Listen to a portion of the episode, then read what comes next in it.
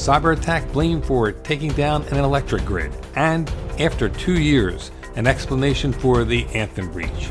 These stories and my commentary on President elect Donald Trump's attitude toward Russian hacking coming up on the ISMG Security Report.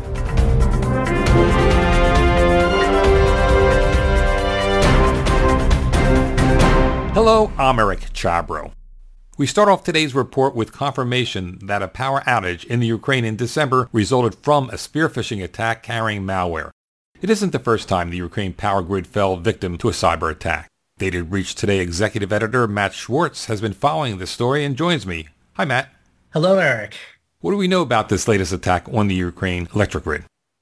Last month, there were reports that Ukraine's national power company suffered a blackout on December 17th, and investigators there said that they couldn't confirm if it was the result of a hacking attack, but they were investigating that possibility. This week, at a conference in Miami, two of the investigators who are looking into that attack on behalf of the Ukrainian government have confirmed that indeed it was not only the result of a hack attack, but used a lot of tools that have been seen in previous attacks against Ukraine, including an attack that led to the first ever known blackout in December 2015. That was the first known instance of malware and a hack attack causing a power outage. How long was the latest attack? The December 2016 attack went on for at most, I think, a few hours. Apparently, Ukraine was able to respond quickly and get the power restored. In the 2015 attack, one thing that aided Ukraine was that there were a lot of manual overrides on the facilities that were affected. So even though they may have been disrupted remotely, told to shut down, once people could get on site, there were switches they could flip in order to restore the power. Now this is Ukraine. Apparently other power transmission systems and related equipment don't always have these types of manual overrides in other countries. So your mileage might vary when it comes to trying to respond to one of these kinds of attacks. What tools did the hackers use?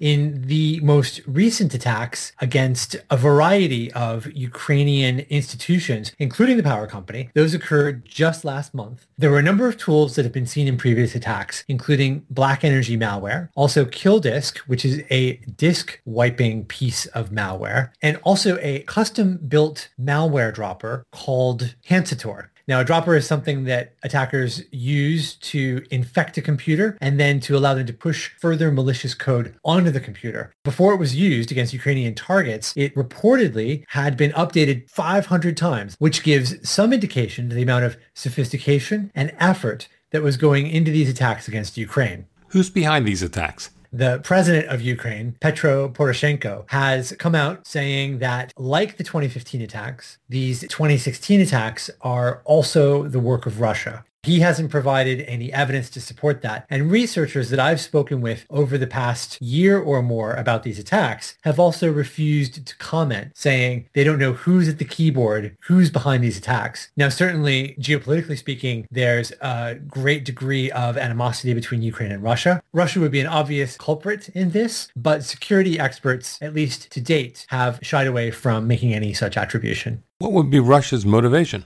Well, one school of thought is that Ukraine is being treated as a research and development test bed for disrupting a country's critical infrastructure. Now, one reason that might not be so true is critical infrastructure can vary widely between different countries. Even inside a country, the particular collection of systems that they're using can make attacking it a very labor intensive endeavor. And certainly we saw that in this case there was custom built malware that was custom coded, sometimes down to the individual workstation or server that attackers were trying to target. But in the bigger picture, certainly if attackers could disrupt a country like Ukraine, those same tactics, at least, not always the exact same pieces of technology, could certainly be adapted to target other countries' critical infrastructures.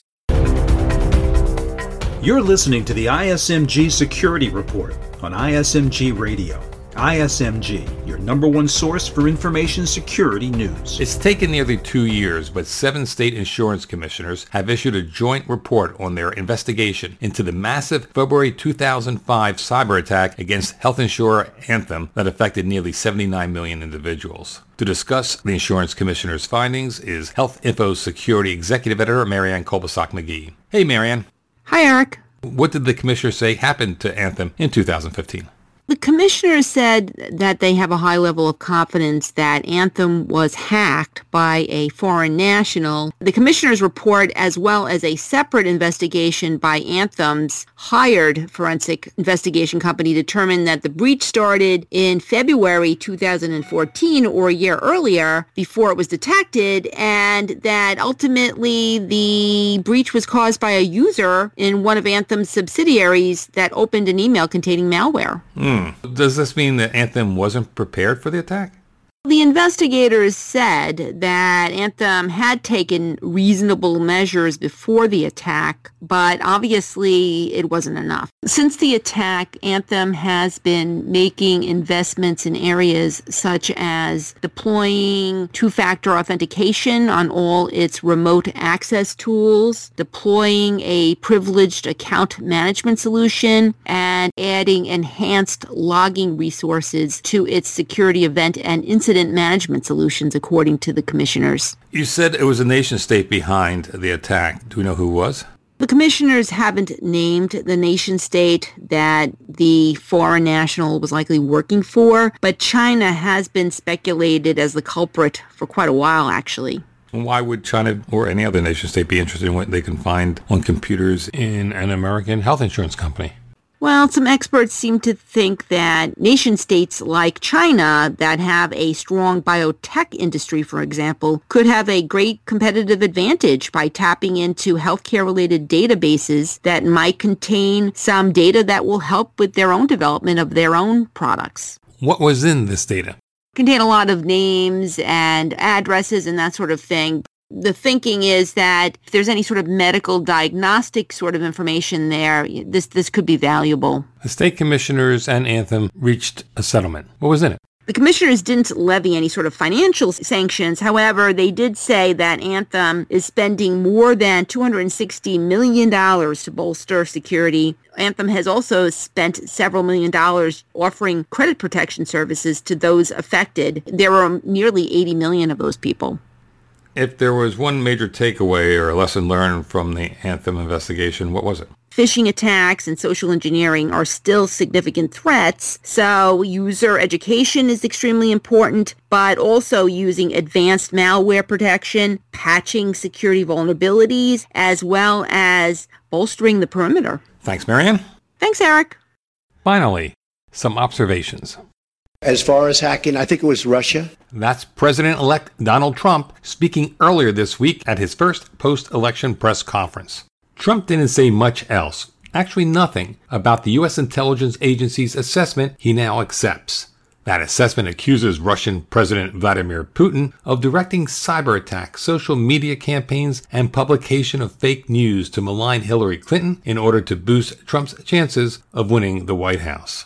Listening to Trump, you'd think that the Democratic Party was as guilty as the Russians were in the attacks. The Democratic National Committee was totally open to be hacked. They did a very poor job. They could have had hacking defense, which we had. And I will give Reince Priebus credit. Reince Priebus is the former chairman of the Republican National Committee, who'll be Trump's White House chief of staff. Because when Reince saw what was happening in the world and with this country, he went out and went to various firms and ordered a very, very strong hacking defense. And they tried to hack the Republican National Committee, and they were unable to break through. That's not quite true. Trump's right. No evidence exists that Russian hackers breached current National Republican Committee computers. But the Russian hackers did break into other Republican Party IT systems. Here's an exchange from earlier this week between the chairman of the Senate Intelligence Committee, Republican Richard Burr of North Carolina, and FBI Director James Comey. Director Comey, do you have any intelligence that any Republican system that was targeted by these same groups was either successfully penetrated or if penetrated and there was data exfiltrated, um, uh, was there any exfiltration? There were successful penetrations of some groups and campaigns, particularly at the state level in the, on the Republican side of the aisle, and, and some limited penetration of old Republican National Committee domains. One could assume that the information found in the older GOP computers, or those on the state level, would not have the propaganda or other value to the Russians in a campaign to discredit Republicans as they did Democrats. Then again, old emails and other documents could contain embarrassing details that could be of value to Russian propagandists. We just don't know. Keep in mind, cybersecurity isn't a contest among enterprises. Competition between the political parties is for votes not which one can tout the best cyber defense. One other point in censuring the Democrats for the breach of their own computers, is President elect Trump blaming the victim?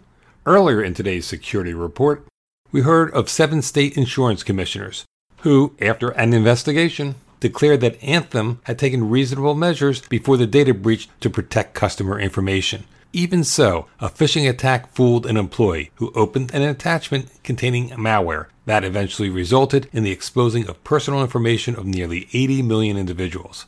Among the most damaging information emanating from the Russian attacks on Democratic Party computers resulted from a phishing attack too, targeting the Clinton campaign chairman John Podesta. No doubt the Democrats should have taken stronger security steps, or organizations should, whether the Republicans or Anthem or your enterprise.